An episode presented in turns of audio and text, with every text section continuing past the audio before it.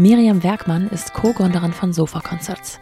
Was das genau ist, haben wir ja letzte Woche schon en Detail aufgedröselt. Auch wie sie sich mit ihrem Mann rund um ihr einjähriges Kind aufstellt.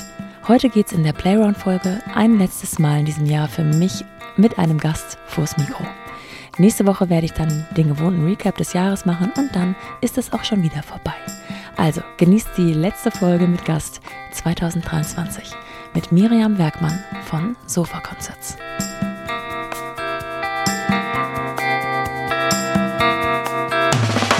Willkommen zu The Mumpany. Die Balance zwischen Baby und Business. Wir sind wieder äh, zurück zu, zueinander, haben wir uns gefunden, sitzen uns gegenüber. Miriam ähm, von Sofa Concerts. Wir haben letzte Woche ja schon einiges gehört über die Idee, wie sie entstanden ist und wie du sie überhaupt angefangen, umgesetzt hast. Jetzt habe ich nochmal so ein paar schnelle Fragen, in Anführungsstrichen. Du kannst dir aber so viel Zeit nehmen, wie du möchtest. Welche drei Eigenschaften helfen dir als Mutter und welche helfen dir als Geschäftsführerin am meisten? Gute Frage. ich glaube, ähm, als Mutter hilft es mir, dass ich eben, äh, ich glaube, sehr liebevoller, sehr liebevoll bin, dass ich gleichzeitig aber auch sehr strukturiert bin. Und es widerspricht sich, aber ist auch ein bisschen so diese chaotische Freiheit mir trotz allem auch nehme, dass ich eben, ja, auf jedes Chaos, was von meinem Kind kommt, auch relativ locker reagieren kann.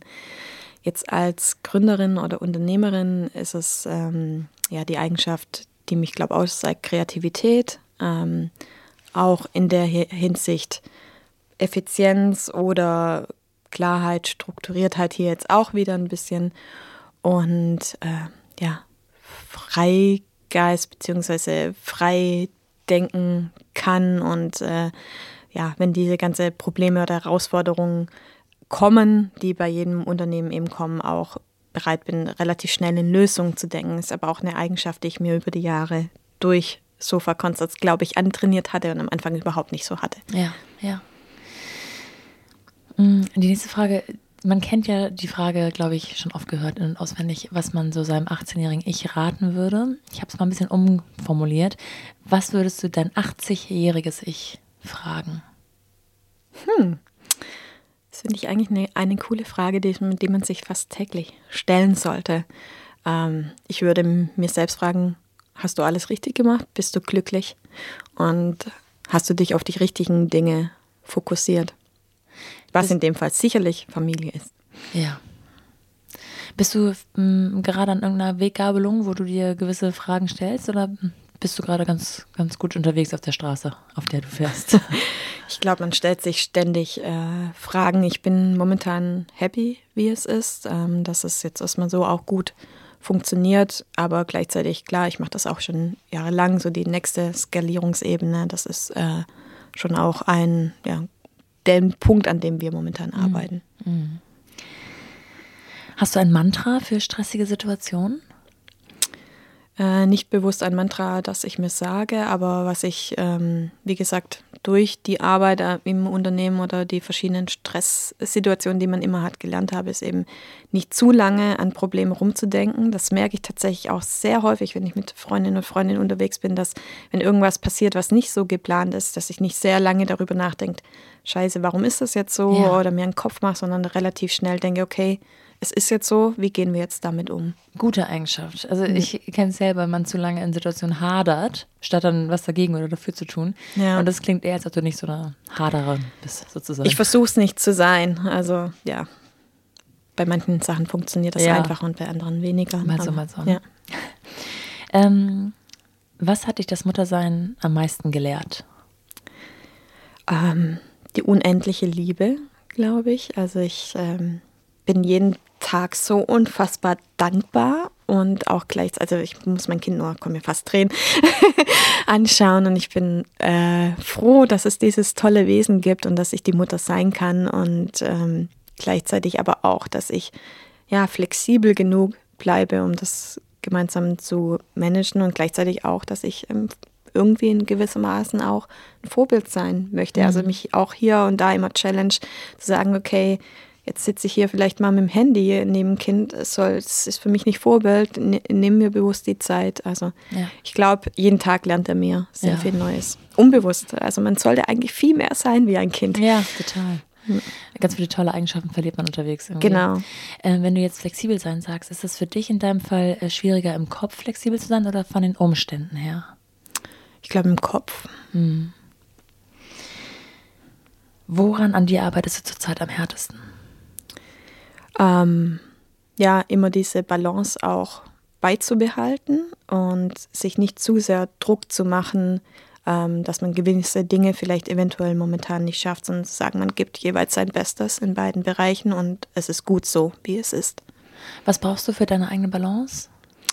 Ich brauche auch ab und zu, und das kommt vielleicht einen Moment zu kurz, das ist ein Bereich, an dem ich arbeiten muss, auch Zeit für mich, also in Sport gehen, ähm, auch hier und da mal nur mit Freunden ja. weggehen, das. Aber ich glaube, das kommt auch wieder. Das ja. ist jetzt halt so die Phase, was auch, ja, die Phasen, ne? ja, die es immer wieder bekommt. Aber das ist auch ein Punkt, wo mein Mann und ich viel darüber reden und zu sagen, hey, auch gewisse freie Räume zu geben, damit es einem auch gut geht. Abseits von Arbeit und Kind. Ich glaube auch, dass es mit dem zunehmenden Alter des Kindes alles wiederkommt. Ja. Man muss sich nur daran erinnern, dass man es auch noch will. Also, ja, genau. Äh, manchmal vergisst man das dann oder schiebt es nach hinten und dann merkt man erst, wenn man es wieder ausprobiert hat, wie gut es einem tut. Ja. Und das habe ich hier auch ganz schön oft äh, schon erzählt. Ich habe auch so verschiedene Bedürfnistanks und die sind auch schnell wieder gefüllt. Also mhm. ich muss jetzt nicht äh, drei Wochen alleine Urlaub machen, ja. sondern manchmal reicht es auch, sich äh, hier und da eine kleine Insel zu bauen und dann ist man noch wieder schnell irgendwie in der Balance für sich selbst? Äh, ich war früher sehr vor dem Kind sehr gerne und öfters mal surfen. Und ich merke, ja. wenn ich da immer auf dem Wasser bin, ist mein Kopf komplett ja. frei. Das ging so ein bisschen verloren, aber jetzt sind wir auch mal einen Monat gereist und ja. äh, ich merke so, sobald ich mal wieder ins Wasser kann oder generell Sport mache, was man häufig zu wenig macht, ist der Kopf frei. Und ich glaube, das ist so das, was ich für mich noch mehr schaffen muss. Und manchmal äh, setzt man sich auch Grenzen, von denen man denkt, dass sie so gesellschaftlich da sein müssen und eigentlich könnte man sie auch aufbrechen. Ne? Genau, ja. Ich glaube, das ist in sehr vielen Bereichen so. Ja. Ähm, welche Punkte würdest du in deinem Leben gern verbessern? Du stellst ganz schön tiefe Fragen. da habe ich selber noch gar nicht so darüber nachgedacht. Ähm, ja, wahrscheinlich halt immer auch die gewisse, also sich nicht diesen Druck zu machen. Ich glaube, das ist ein Punkt. Ich, da arbeite ich schon daran und äh, ähm, und ja, langfristig, da hatten wir auch ein bisschen schon darüber geredet, sich auch mehr ersetzbarer zu machen. Also ja. dass man auch ähm, sagt, okay, wenn man jetzt auch mal raus ist oder krank ist oder so, dass man dann kein schlechtes Gewissen hat, sondern dass es einem ja dass man da neue Freiheiten auch wiederum gewinnt. Ja, sonst müsste ich tatsächlich noch mhm. länger darüber nachdenken. Aber es ja. ist eine gute Frage, nämlich für mich auch einmal mit. Wo knirscht es in Sachen Vereinbarkeit bei euch noch am häufigsten? Ich glaube, dass jeder immer denkt, er macht mehr. Ja. Ich glaube, das ist so der Punkt. Ich, also da rede ich auch mit befreundeten Ehepaare darüber. Ich glaube, das hat, äh, haben sehr viele. Aber ähm, ja, dass man, da habe ich dann irgendwann auch für mich gemerkt, ich muss das ablegen ähm, und einfach sagen, okay, ich, ich versuche jetzt die Zeit zu genießen und es ist so, wie es ist und jeder gibt sein Bestes und man sollte sich eher unterstützen, wie zu sagen, warum mache ich ja. jetzt eigentlich schon wieder der, den Abwasch ja. und ja, Habt ihr so äh, klare Aufteilungen zu Aufgabenbereichen zu Hause? Ja, hatten wir dann tatsächlich gemacht. Also ich hatte im ersten halben Jahr gar nicht mehr die Wäsche. Also ja. nichts mehr mit zum tun, während man, man nie einkaufen war. Ja. Ähm, es bricht sich dann jetzt so langsam im Abstellen wieder ein bisschen auf. Also ich habe das Kind auch immer ins Bett gebracht und jetzt merke ich so, ich möchte auch mal wieder abends ja. doch auch einfach mal weg oder ähm, ja, diese diese Freiheit zu haben. Ich bin auch mal abends weg ohne eben ein schlechtes Gewissen. Also jetzt ändern wir das Ganze noch ein bisschen. Ja. Ähm, welchen Ratschlag hättest du gern eher bekommen und auf welchen hättest du gut und gerne verzichten können? Kennst du das so? In Bezug auf Muttersein oder ja, Bezug Muttersein. Auf, auf Muttersein? Also kennst du diese Playground-Talks, die man manchmal so mitbekommt oder die man ausgesetzt ist, obwohl man es gar nicht möchte? Mhm. Das hat auch nicht jeder diese Erfahrung. Aber ich, meine, also mein Gefühl war, dass ich am Anfang mir schon auch irgendwie so ein Teflon oder so ein Fell an, ja, angewöhnen musste, weil man auf einmal irgendwelche Ratschläge bekam, die man gar nicht wollte. Ich glaube, Ratschläge bekommt man sehr, sehr, sehr viele, also in jeglicher Hinsicht. Ähm, was ich früher gerne bekommen hätte, ist äh, tatsächlich total simpel. Ein bisschen mehr Input auch zum Stillen. Also ja. so, was ist überhaupt ein Milchstau und äh, wie muss man damit umgehen? Was ist das? Wir hatten sehr früh Corona, dann einen Milchstau nach dem anderen. Oh Gott, ja. ähm, unser Kind hat weder die Flasche noch den Schnulli bekommen. Auch da vielleicht, wie trainiert man das früher auch mit an? Ähm, also ich glaube, da haben wir Input. Das ist sehr straightforward. Ja. Oder auch, ähm, ja, also ich glaube generell auch zum Wochenbett. Ja auch da ein bisschen mehr, wie ist es wirklich? Also es ist auch spannend, dass da auch nicht darüber geredet wird, erst wenn man da selbst anfängt zu reden und das gleiche auch tatsächlich zu Fehlgeburten, ja, ähm, wie häufig das ist. Also das sind so Punkte. Und ich glaube, Ratschläge, die man nicht hören möchte, gibt es äh, sehr, sehr viele. So vom Schlafthema, wo ja jeder irgendeinen Tipp hat ins eigene Zimmer und Wochen ähm, gemeinsames Bett ist nicht gut oder das und das solltest du solltest lieber mit Brei machen oder du solltest das nicht geben. Ähm, ich glaube, da muss man lernen, hier rein und da wieder raus. Ja, das stimmt. Hast du so drei ja, Must-Haves oder Must-Dos für Gründermütter? Hm, ja, nicht nur für Gründermütter, sondern ich glaube so ähm, generell ist das Vernetzen auf jeden Fall.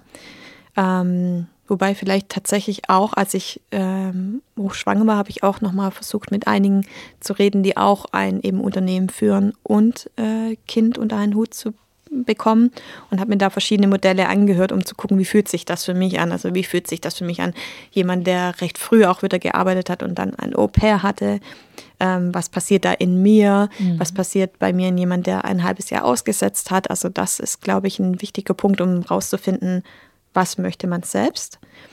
Und ähm, das Zweite, und ich glaube, das hört man auch häufig, auch Hilfe annehmen. Ich glaube, wir Frauen sind sehr da noch extremer zu sagen, oder ich war auch immer eine Person, ich bekomme das schon irgendwie hin, ja, ja, ich kriege das schon, ich mache das noch, ich mache hier noch einen Vortrag oder ähm, ja, ich unterrichte ab und zu auch an einer Uni und nehme das noch mit an und irgendwann zu merken, hey, es ist jetzt einfach zu viel und es hat jetzt auch andere Prioritäten und ich muss auch lernen zu sagen, hier und nicht weiter. Ja. Ja. Letzte Frage. Mhm. Mit wem würdest du dich zu all dem gerne mal unterhalten? Hm. ähm, also mit wem ich ja generell gerne reden würde, aber das ist jetzt nicht unbedingt äh, im Mutterkontext ist Richard Branson, finde ich ja. sehr beeindruckend. Ja.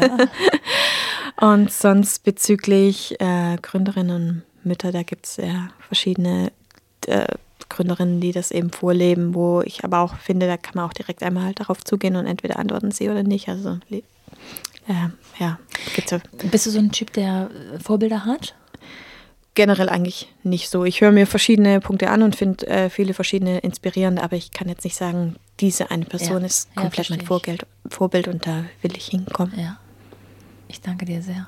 Vielen Dank, hat Spaß gemacht. Ihr findet nochmal alle Informationen zu Sofa Concerts auch äh, in den Show Notes. Tschüss. Tschüss.